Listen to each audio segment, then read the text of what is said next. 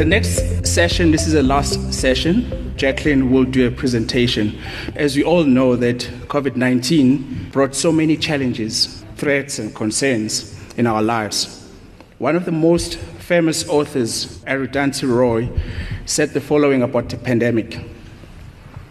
Historically, pandemics have forced us humans to break with the past and imagine the world anew. This one is not different. It is a portal, a gateway between one world and the next. We lost people that we love, but also there are so many great lessons that we can take out of COVID 19. So the next presentation is going to be about that. So, with that, I'm going to call upon Jacqueline, uh, who is a member of SAHISA Central Region Executive Committee responsible for professional development, and also she's the executive head of Education Incorporated Boutique School located in Sandton. The stage is yours. Thank you.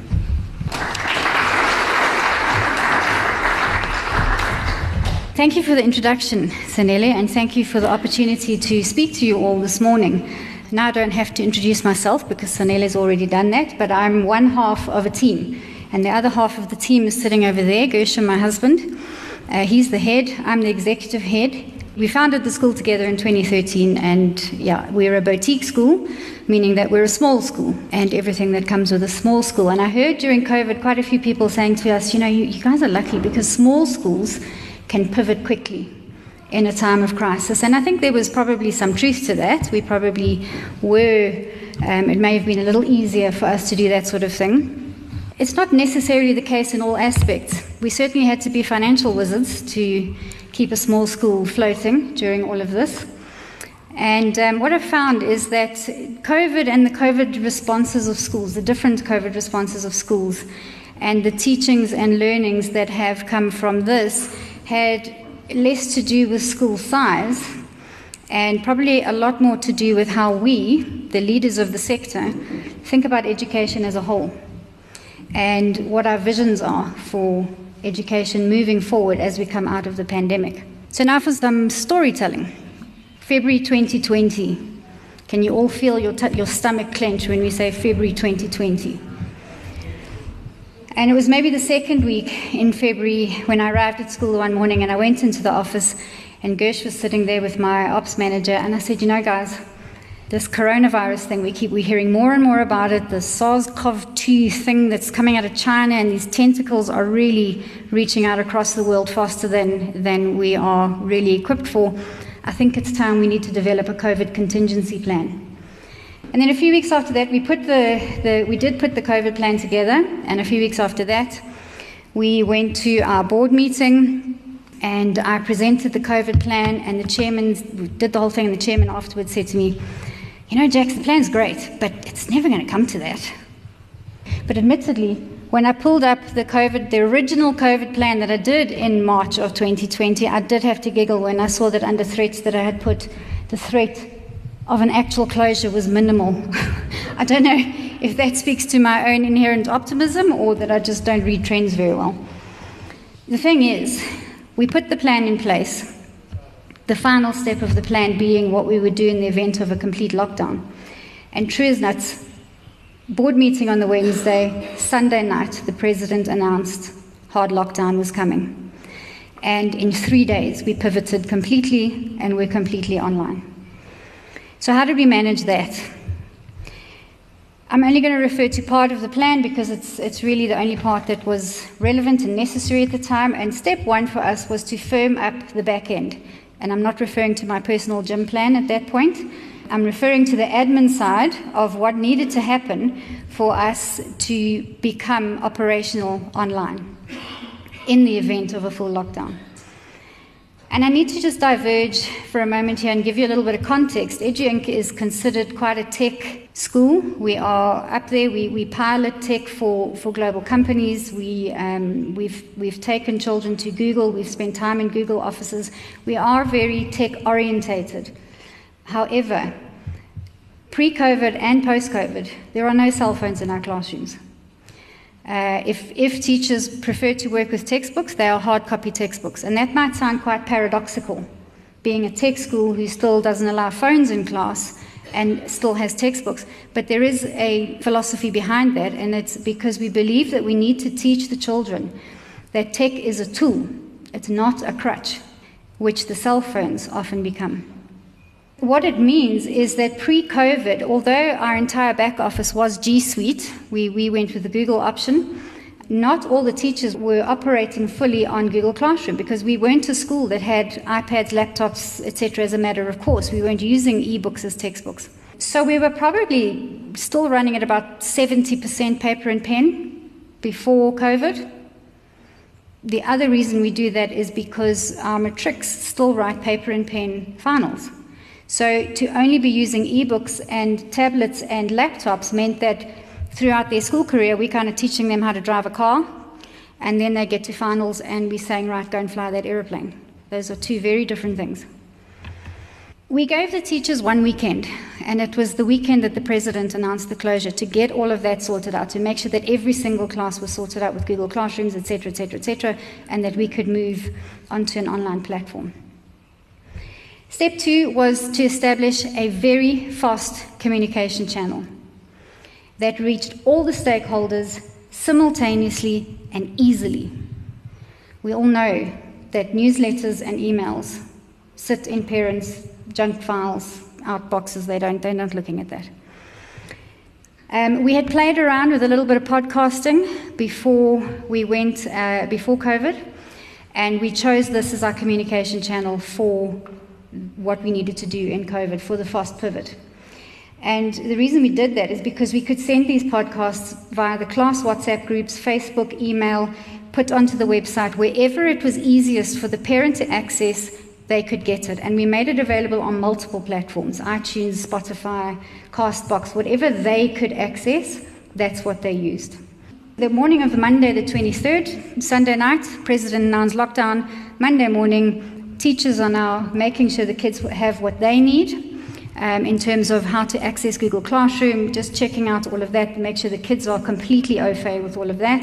Gersh and I were in the studio trying to record a very calm, educational podcast to send out to our parents on what our plan was going to be.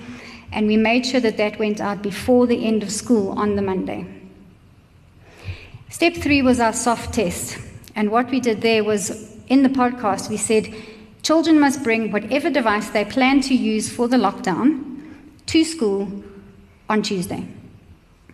And that was a little messy. I mean, obviously, we had children with iPads and some children with laptops, different types of laptops. We even had a few kids lugging in, you know, desktops for the day, just because that's what they would be using during the, the lockdown. Some kids had nothing. And in that instance, we signed out school laptops, school um, Chromebooks, and things for those kids to have access. One of the quick actions, the very quick actions that we did take, was that we'd been looking for an opportunity for some time to incorporate things like Udemy into our curriculum, not an, as an extramural, but actually as part of our curriculum, because we wanted to expose our kids to how easy it is to access online international learning and get recognized through certification for that. So, in the Monday podcast, we told the parents that softer subjects like creative arts, for example, and a couple of others, would be removed from the curriculum and replaced with a Udemy course. So on the Tuesday during the soft test, we were also getting kids logged on to, you know, getting them access, getting them registered, getting their passwords, and they could choose whatever course they wanted. Of course, remember at this time, we were still thinking that the lockdown was three weeks long. Then was our hard test, and the hard test was Wednesday, the 25th, which really ended up our first day of online schooling, or rather schooling from home. Here, the idea was to run the timetable as normal with the children at home. So that any, again, any glitches or issues or whatever training we needed to be doing with the children could happen as part of our hard test. What was really important, I think, for us at that point, especially for Gersh and I, was our interactions with the children, the parents, the board members, whoever we were coming into contact with. You know, on the Tuesday during the soft test, Gersh and I were everywhere. And all we were doing was in every interaction giving off that whole projection of, we've got this, we've got this. Because that panic, you could feel it. People were very unsure about what was coming. So we've got this. I mean, just because we're online or the delivery method is different, it doesn't mean we are no longer the educational professionals. So we've got this. And that was very, very important for us to get right straight from the start. However, and this was the second knot in the stomach that I felt even when I was writing this, we went online. And it didn't take long for that growing realization to set in that we were not going back to school anytime soon. That we were a three term school, and of course, when we went home in March, we were merrily thinking, oh, we'll be back at school in May. And then the dawning realization that's not happening. And at that point, we thought to ourselves, well, we have a choice here. We can look to get back onto campus in term two, knowing that we have things like exams coming up, or we can make the choice now to not go back onto campus for the, the entire term two, knowing that that means we've got to amend the strategy to maintain quality education for an extended period of time from home, including how we were now going to assess children. That was the biggie there for term two, the assessment. So we spent some time at that point reviewing what had worked, what had not worked. There's something, I think every school sitting here can show pictures like this. We spent some time reviewing what we did well during that first few weeks, what we'd have to be, we'd be tightening up on because it was problematic. And we, we, we really refined, we started really refining elements um, of the new educational delivery system that we were using. For us, the, the, the, these objectives were very clear right from the start. And the first one was that our learners may not miss a single day or a single hour of school, and that a complete timetable must run at all times. The second one was that the quality of the teaching and the assessments and the learning experience as a whole would not suffer due to the different delivery method. And the third one was that the online experience must replicate the classroom as closely as possible at all times. Those were the three main objectives that we kept putting out to the staff. This is what we're trying to do. This is what we're trying to do. Are you replicating the classroom experience? But we also realized that to make those three objectives possible, uh, we had to have a few things in line. And the first thing, of course, was the staff buy in. That was a biggie. There was no point in even trying to change objectives if we didn't have the staff on board. The second thing was we needed a very clear understanding of what the teachers at home tech needs were. There's no point in expecting them to, you know, provide quality education when we haven't equipped them to do so then we're just setting our own staff up to fail. So we had identified real technical specifications like two screens, etc., etc., which we then supplied. We actually put fiber into all of their homes because we realized that 10 megs per person was the minimum. So if there was a family of four, that family needed at least 40 megs going. Otherwise, your cameras didn't work. Uh, you know, there were there were issues. We needed a clear understanding of what our teachers' skill levels were in this space because it's all very well and good to, for the teacher to say, oh, yeah, I've got this, I know Google Classroom. But when it comes to the crunch and the child is sitting on the other end of that Google Classroom, it's a different story because now the teacher's not really being a teacher, they're being an IT specialist. So, what was the level of their skill? We needed a very clear communi- uh, communication with our parents in terms of what they needed at home for us to achieve what we were trying to achieve. And to do this, we, we actually established a partnership with a local computer hardware supplier to get things at discounted prices. And if you remember, in that first six months of COVID, uh, every, educational suppliers were throwing things at us. When I say we put fiber in our teachers' homes, I think we paid for one or two. The rest, the companies paid for. And we needed clear communication to our learners about online behaviors that we needed for this to work. Things like Get your PCs and things running half an hour before school so that if an update starts, you're not sitting during class unable to connect. So we did diagnostic surveys of what the teachers' tech skills were and what training they needed, what tech they needed to get on with it. We got, we got cracking. And it was all through podcasting. Every single time we learned something new, we put out a podcast, even if it was 10 minutes long. That's fine just to keep the parents in the loop because we knew at that point the fastest way to blow up what we were doing is to go radio silent. And one of the things we did learn early on was that there are three elements that make online or hybrid work. The first one, technology for communication.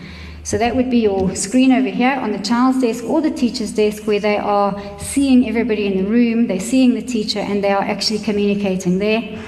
The second one was technology for work. That's the, the screen that's in front of you where the teacher's presentation's coming through, or the worksheet that's being worked on. The work is in front of them. And the third one was the essential tech behaviors that I mentioned just now. We had to have certain behaviors in place to make this work. And by the time we went back to school in term three, we realized this hybrid thing is here to stay. It's not going anywhere. That's actually a very exciting prospect. That's how we viewed it, with multiple potential applications going forward for the sector as a whole. And we started turning our minds to what the ideal hybrid classroom would look like for you know, an ongoing basis. So we asked questions of the people who were using the system for hours and hours every day, with the teachers and the kids, and we got a lot of feedback. And then on the very last Saturday, November 2020, we got all the teachers in and we did a design workshop. And I was quite concerned. I thought these teachers are beyond exhausted, they are broken tired. But here's me calling them in and asking them to be highly creative in a design workshop. But there was, there was something magical that happened then because we were bringing them in to a vision that we all shared and they were so excited to be part of that vision that they all just, the, the A game was brought to the design training, and we had a fantastic day. We started by designing. We said to them, This is your magic one moment. Here's your Lego. Build the, the best hybrid classroom you can think of. They did that. We then put them into another classroom with every piece of technology we owned in the school. We just dumped it all in various classrooms, and we said, Build. Build. What does it look like for you? So they just spent time building and testing and iterating and changing and testing and iterating. And we made some very interesting discoveries that day, like the fact that the visuals are not what make hybrid work, it's the sound. The sound is the challenge. Um, we did a whole lot of things that day. And, oh, and that other thing was the, the communication. Your tech for communication needed to be at the back of the room, not at the front of the room with the teacher. So, some interesting discoveries that day. But it allowed us to then come back at, in January of 2021, where we had actually then built some of those classrooms, not the whole school yet. We had put a few classrooms up, and um, according to the spec that the teachers had helped put together. So that made them excited to try and use it for, for real. It also meant that January 2021, we could pivot within a day be fully online running, which was just as well, if you remember, because they closed us down again in January of 2021. So today we use our hybrid classrooms every single day. The whole school is now done, and different specs for big rooms and little rooms. It depends on what the needs are. We have a learner in KZN who went to KZN at the beginning of COVID and has never come back, but he's online every single day. He still attends EduInc. We have another one who's living in the UK. He left at the end of last year and he'll come back to write matric next year. But he is an EduInc learner in his uniform every day at school. Um, and it's our full intention to keep expanding in that, in that space. And again, I remember people saying to us during that time that we were lucky. And we were lucky because we didn't have parents complaining that they, you know, about their school fees and they didn't want to pay them. And we didn't have parents saying that they want um, their kids to do online permanently. But you know, the philosopher Seneca said that luck is the intersection of opportunity and preparedness.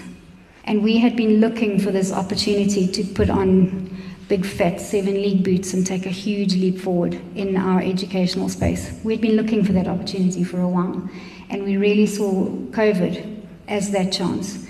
So we made use of every single opportunity, and we were as prepared as we possibly could be for that. And you know, the relevance of education that our sector had been delivering pre COVID, if we remember back and if we are very honest, had actually been taking a pummeling for a while. We were getting a lot of questions about relevance and sustainability and 21st century education and was it being delivered and factory workers and there were a million TED talks about how we were producing industrialized, institutionalized people instead of thinkers a lot of us had been band aiding. We had been band aiding with robotics programs and coding programs and that sort of thing. But we hadn't really embraced the evolutionary step that we need to be making. I don't think we knew how to do it. Maybe it was all just too close to us. I do know that learners in our schools, for all of us, are faster and more knowledgeable than we are about the very technology uh, and their skills that their careers and their lives will need when they leave us. In that sense, we, the people who are determining their learning paradigm, are constantly playing catch up with them. Which brings me to the next part of my talk. I've been talking about us as a school and how we responded. Now I want to move up to sector level and talk a little bit about how we responded as a sector. So, this is where we get to the Kodak moments. Now, what is a Kodak moment? Kodak moments are those iconic moments. The moments that are exceptional, either good or bad, but the ones that stand out in history and become immortalized over time. So I'd like you to take a moment to think about a Kodak moment in your school. A positive one, a good one, one that makes you feel good. One of the specific things that you did as a leader when you were navigating the educational journey of your, your school and your charges during COVID. Maybe it was a moment with your staff when a light came on about how everyone was delivering their pedagogy and it was integral to how you moved your school forward. Maybe it was a, an app that a child actually brought forward that was so effective that you've now brought it in as an ongoing part of the way you do things. What was your Kodak moment? What will you be remembered for? This is your legacy thinking, your historical moment. Now think of the other one. This is the one you probably don't want to share. Something deeply impactful on the educational implications for your school that could have been done better. We've all got that one as well. I'm not going to ask you to share anything, so you can be brutally honest with yourself. What one thing, regardless of why and circumstance, did you not get right? So we're two years into this pandemic hopefully coming out of it. And we're learning more and more about the nature of this thing as we go. I'm not sure if it's too early to use the term post pandemic, um, but we are certainly at that point where we are no longer just trying to survive this pandemic. We're no longer just trying to navigate the next curveball. I think the current Ukraine attacks are testament to that. The world is moving on from COVID. But it means that we are certainly at the point where it is time to discuss COVID's impact on independent education as a whole. And I'm not referring to the economic impact or the political impact that we went through. I'm referring specifically to our core business, the education of the children in our care. In stories about Kodak moments, what we got right, those are great stories. They make us feel good. And it was a massively stressful time, so we're entitled to feel good. But they're only great in as much as they can point us to real, practical applications moving forward. Stories about Kodak moments that weren't so good, maybe those are actually the ones that are more helpful. But only if we are brave enough to really explore and reflect on what we got wrong. Then we can help fellow schools be sure that they don't make the same mistakes when they go through their post COVID educational strategies. So I'll share something with you that I think we may have gotten wrong. I think that amongst everything that happened, the scrambling of that first few months, where we moved as fast as we could, all of us, to pivot our delivery methods, to uh, the ensuring strategizing about how we make that pivot sustainable as this went on, and we kept getting locked down, and kids had to stay home but we still wanted to try and keep uh, providing this, this high quality education that we are known for. Um, then it was followed by that endless regulatory and protocol discussion after discussion where we were trying to get back on campus. Um, much of this became enmeshed with, with the whole tidal wave of Black Lives Matter and the political wave that hit us, and it was again stressful and everything that we dealt with there. And even now, where the constant COVID dread is being replaced with the Ukraine attacks, that fear's not going away. I fear that we lost something, or we, we didn't cons- consider something really deeply fundamental to what we do. You know, I've been getting questions over the last week or two of school that sound exactly like the questions I was getting as COVID began. And I'm sure you, you all have had the same thing. What if my mom gets COVID and can't bring me to school? What if petrol hits 40 rand a litre and my mum can't bring me to school? That's what we're getting. So the fear hasn't gone away, it's just changed nature. So, what next for us then? I think the, the, the, mistake we may have made that in amongst all that trauma, that existential dread that we've had hanging over us for two years, we may have forgotten that our, our purpose is the high quality of children, regardless of the uncontrollable distractions, regardless of the things we can't control. Ultimately, that's the one common denominator that all of us sitting here share. And I think we also may have forgotten that that core business was being questioned and was perhaps in jeopardy before COVID hit. The questions were being asked of us. And we spent a lot of time in our forum meetings during COVID discussing micro level matters that were really, really important at that time regardless of what it was. They were important to get us back on campus and get us um, operational. But we didn't speak much about how we were educating children during this time and what the future impact of what we were doing would have on our sector. We didn't gather data on schools, on which schools platforms we're using. We didn't gather data on which schools were like our schooling from home, who was doing online work, who was doing um, work dropping once a week, who was doing work dropping once a day, who was only doing worksheet packs. We have no data on that sort of thing. We didn't gather any data on what tech uh, teachers and children need to be operational in an online space. We didn't gather good data on what it costs and what it cost the sector, what COVID cost our sector in terms of running through a pandemic, and what does that mean? The list goes on. There's a lot of data we did not collect. What it means is that we didn't gather data. The leaders of the independent schools did not gather data on what it cost us to lead our schools through the pandemic, and we gathered no data that would allow us to construct a risk assessment in the event of another national or global crisis.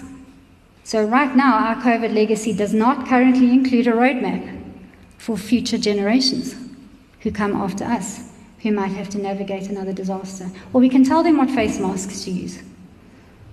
So, why didn't we do it? I fear that we didn't do it because we were just in such a hurry to get back to normal. How quickly could we get back on campus so we could keep doing what we've always done? How quickly could we get back to band aiding an education system that was already becoming less and less sustainable? So here's a story you all know about to some degree Eastman Kodak. I'm referring to a case study that I was busy with recently. Kodak was founded in 1892 and went bankrupt in 2012. So that company was 120 years old when it died. Kodak was as good as it got in the photographic industry. Pretty much like independent education is as good as it gets globally. And we have plenty of schools over 100 years old. I'm going to read directly from the study now. Investigations into why the giant in the photography industry failed revealed that even though the company was well aware of the world and that it was changing, the company was reluctant to leave its lucrative production of photographic film. With the onset of the digital revolution in the 1990s, the photography industry was facing disruptive change, how many times did we hear that phrase during COVID? Disruptive change. As the world moved to digital imaging, Kodak failed to realize the impact of that change and develop strategies that could have helped it adapt to these changes and stay ahead. Kodak's management was so bent on holding on to their traditions that they did not grasp the potential that digital technology could have had on their industry and this inability to keep up with the changes brought about by disruptive technology led to its ultimate failure. So, our pre COVID threat to education had a lot to do with what I've just read. Perhaps an inability or an unwillingness to keep up with necessary change, to remain relevant, to let go, because this is the way we've always done it. And like most human behavior, we can actually attribute this to some psychology.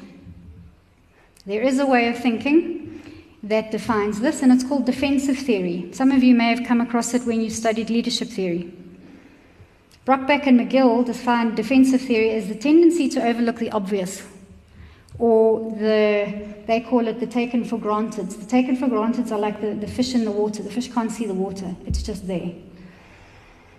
And taken for granted are difficult and painful to dislodge, and more so the longer they've been there.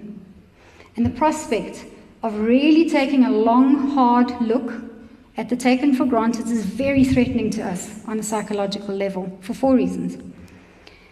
We may lose control, we may not win, we may not be able to suppress negative feelings, and we may not be rational. Now, think back to your Kodak moment, the one that we wouldn't be sharing. Ask yourself if any of those are what held you back or stood in the way of getting something right and or caused you to make a mistake. I mean, if we look at those four in terms of COVID and, and how we responded, we may lose control. Well, at best, we can say that control was taken from us during COVID. By COVID itself, we couldn't do anything about a global pandemic, and then by the government. We got to a point where the government was dictating when and how we could deliver our product. At worst, we could say that we relegated control, and we used it as a bit of an excuse not to deal with our pre COVID threats. We may not win. Well, in this sector, let's be honest, that's a biggie. We share certain things, but there's those things that we don't share because that might mean that that school enrolls children that we could have had.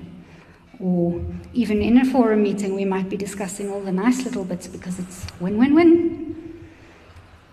Or it was the opposite, which is we may, we may not be able to suppress the negative feelings. My teachers won't do online, they won't learn the technology, they won't use the technology, they don't want parents in their classes. Are we sure we weren't projecting there? And finally, we may not be rational.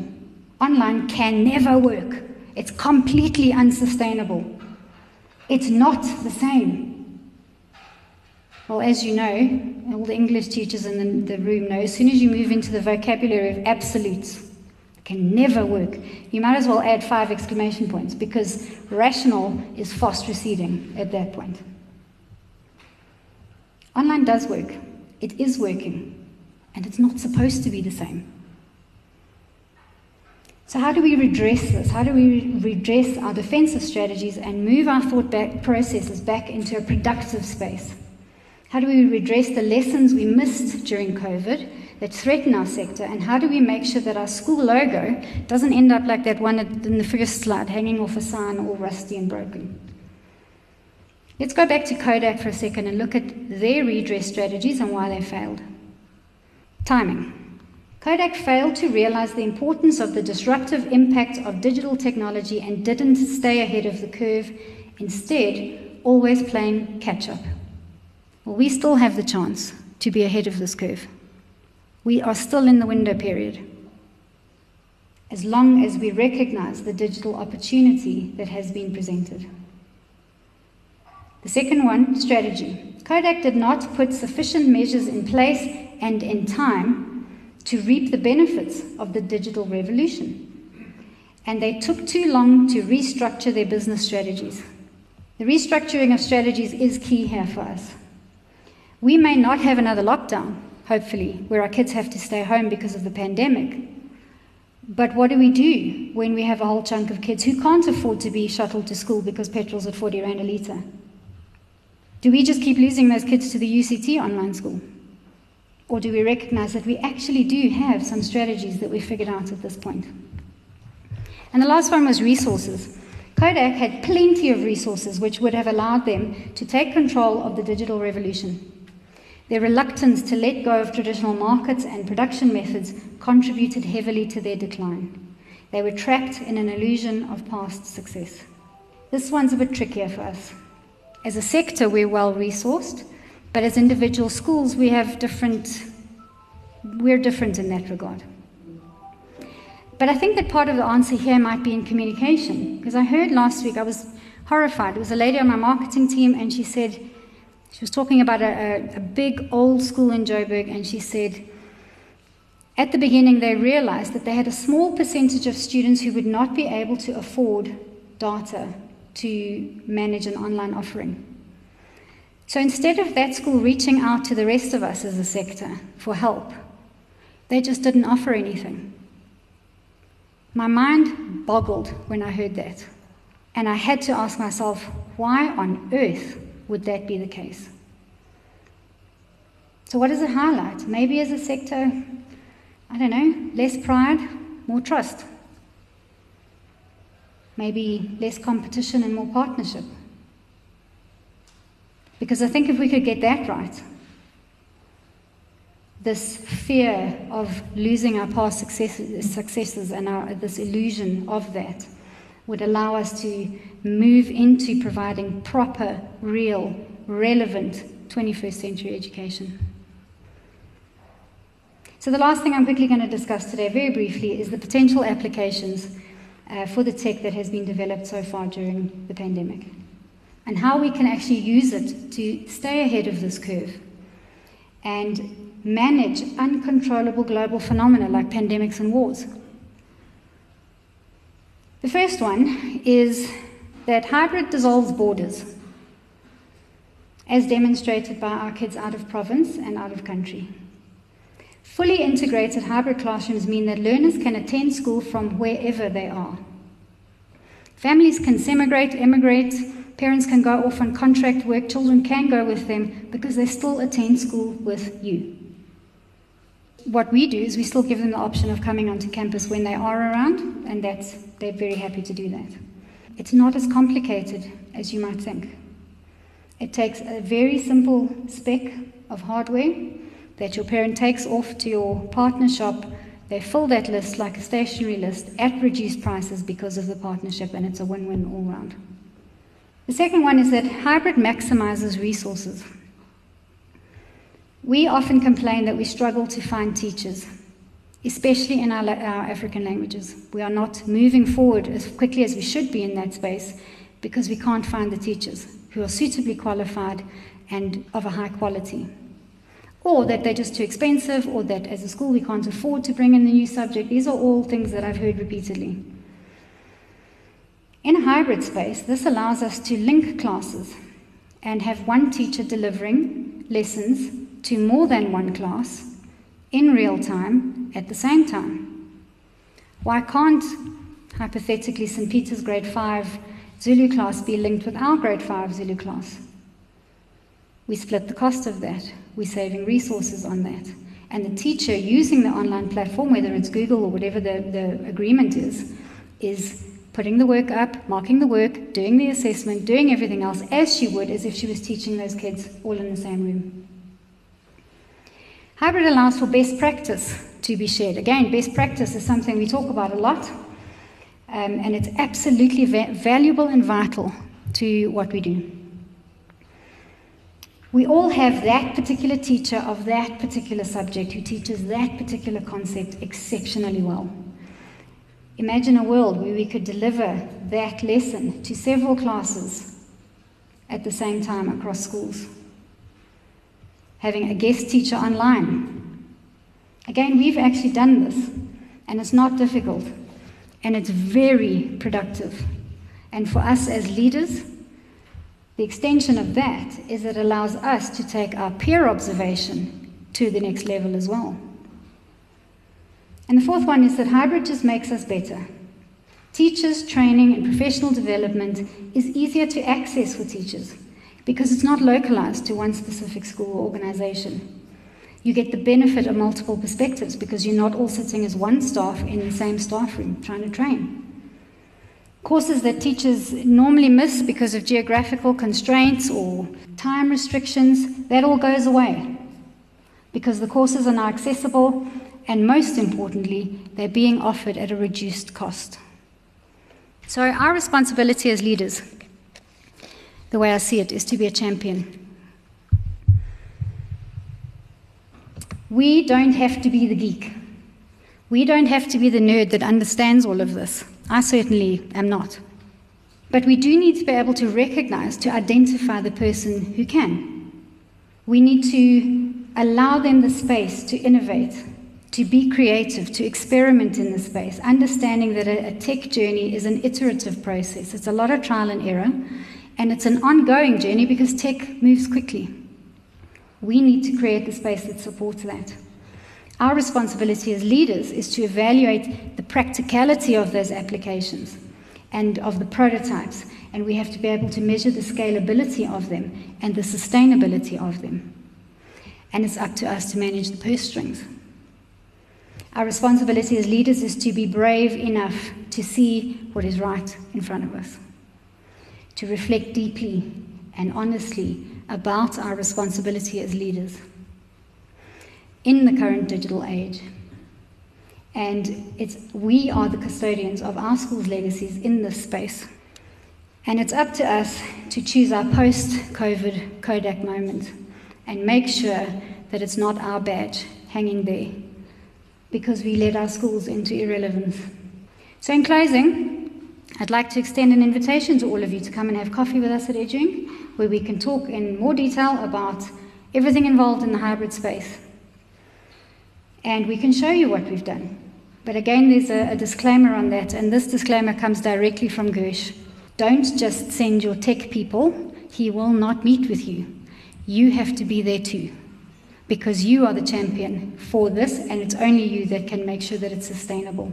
So bring your tech people, come and have coffee, and we will meet you and show you how easy this actually is.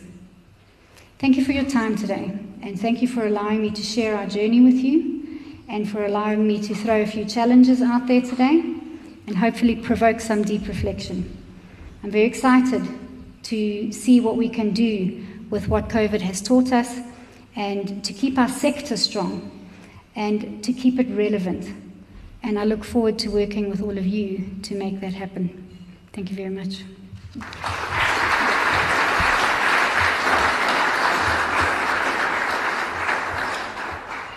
JAXA, I'm probably out of turn here, but speaking on behalf of our low fee schools, I'm wondering if an opportunity shouldn't be created for our low, low fee schools to meet with you and Gersh and take this further in terms of their possibilities. I would absolutely love to do that, Peter. And really, you know, Paul, I think you mentioned it in our last meeting when you said we have schools in this sector who are working so hard to maintain that 100% pass rate, but they're doing it against every odd possible. And I, I do think that that's our departure point we would be reaching out to say, right, how do we help resource these schools so that we can create these hybrid relationships that help them out with high quality education at a reduced cost? It just helps all of us as, as boats to rise on the tide. There's no downside. Two questions and, and one warning for everybody here, I think. Do you actually, you said initially you had this dream of replicating the classroom. That was the instruction. Mm-hmm. Has there been any adjustment to that over time? Uh, have you found that, that you could actually deliver on that? The second question is teacher impact. Uh, we, we went a very similar route as you did uh, at our school, that mm-hmm. tried to do all of that, and I think we were very successful at it. But I think we're still picking up on teacher burnout after all of this. you know, just to what do you add, what do you take away? And, and then just lastly, we, we offer at our school, we offer the Cambridge curriculum. And what we have seen happen, an explosion over the last two years of all kinds of so called independent online schools offering promising the world to people. Mm-hmm. And because people are desperate, and many people took that jump after or during COVID to go to private institutions or to, to online institutions. I think our responsibility as well established, respected schools is to actually be far more progressive, aggressive in our marketing of this alternative because we see those kids who come from those schools who now have to use us as an exam venue yeah. failing dismally because they didn't get proper teaching. So by us not offering that opportunity for parents, we're actually sending kids into opportunistic spaces where they are not served. So, so from that perspective, also, we, I think we have a, a real responsibility. Absolutely. So the first part of your question was uh, the objective was to replicate the classroom experience. We've absolutely done that, and as I said, the, the key to doing that was actually sound, not vision, uh, visuals um, because having multiple microphones. So essentially, what we were trying to achieve is that whether their child is in the room or online, they are hearing all class discussions between kids, between teachers, as if they were sitting in the room. So we tried different things with microphones, but of course they would all feed back. Um, as soon as you had two computers open, they would feedback, whatever it was, we, we did struggle. So um, through the podcast studio, actually, we, we got professional equipment, um, microphones that hang from ceilings, you know, proper boom microphones and things that hang, and we, we solved that problem. Um, your second question was about uh, the sustainability of it. Teacher burnout. Teacher burnout, children burnout, parent burnout, heads burnout. This is a real thing. Um, we've seen it in the growing anxiety level of the kids, but again, how have, has their anxiety and the impact of that on their classroom experience changed the way we teach during COVID? That's the, way, that's the question we need to be asking. Teacher burnout, real thing, but that's in my mind more of a leadership question than a, a hybrid classroom question because this came down to how we pivoted as leaders. I know I had to change my whole management style during COVID to a far more cheerleading style than I'm naturally comfortable with, but it was what was required, so it got done. Teacher burnout was a real thing. That's, that's a 20 minute discussion right there. But through a lot, a lot, a lot of energy out from our side, gifts, um, you're amazing, really uplifting them at every possible opportunity I have to say they've been spectacular. Our last two years, 2020, 21, we got 100% pass, 100% bachelor's entrance. The teachers have just, they've been amazing. And I, that's not just me saying that because I want to show a win. That's a real thing. And it's, it's, the proof is in the marks that they're getting in from these kids. So it can be done. It's certainly not easy. Um, and then your last question was about the online offerings. You know, we made a distinction early on as well. I think we had one parent who came in once and she said, you know, my child's doing so well online. I think I might remove them and put them in an online school. And our response to her was, your child's never done online school. Your child's done schooling from home. That's an entirely different proposition. And that opened the conversation to explain the difference that we, this is all still being facilitated by the school. It's entirely school driven we are still the professionals in that space, whereas in the online space, it's an entirely different dynamic. We can't, um, I've, de- I've, decided personally, I can't focus on um, what's happening in that space because, yes, we are all losing children to that space. How sustainable that is, is another question. Um, just this morning, I was talking to the ops manager, and he was talking about seeing ads for an online school, and all the advertising had little children in the ads. And I think we all know how unsustainable that was. So yeah, I'm kind of I'm, I'm kind of feeling that we're riding a wave on that one, and that it might be that homeschool influx that we had a few years ago. We might just see a reintroduction of a whole lot of online schools. Children who think, oh, this isn't quite what I thought it was. So I think we, if we can ride the wave, we'll be okay there. Thank you so much, Jax, for such a thought provoking uh, talk.